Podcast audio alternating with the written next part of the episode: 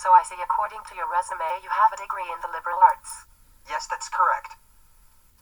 After college, your work experience includes bartending, restaurant worker, and Uber driver. Have you considered going back to college for an advanced degree?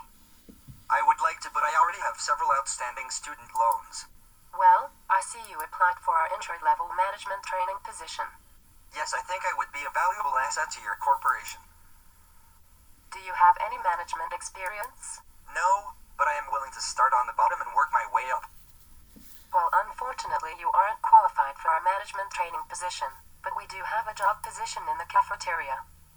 You will have to start at the bottom, and it doesn't pay very much, but it's a permanent position.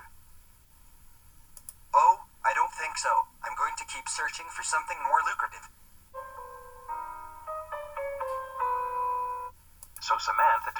That reenactment of a job interview was correct or an over exaggeration?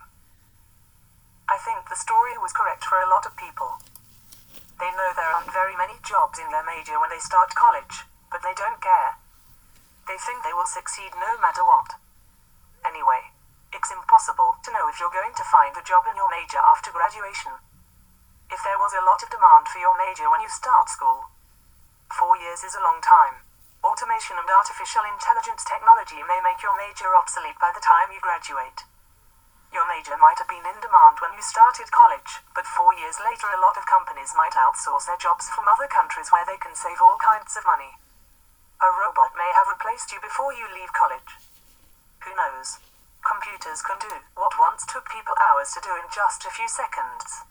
You didn't mention people owing thousands of dollars in student loans. All we can do is try to warn students to be careful when they take out a student loan. They should ask themselves are they ready to go back to school? Are they ready to attend difficult and sometimes boring classes? Are they going to college just for the parties? Have they checked out the school to make sure the school has a history of providing a good education and is not just a business for providing student loans?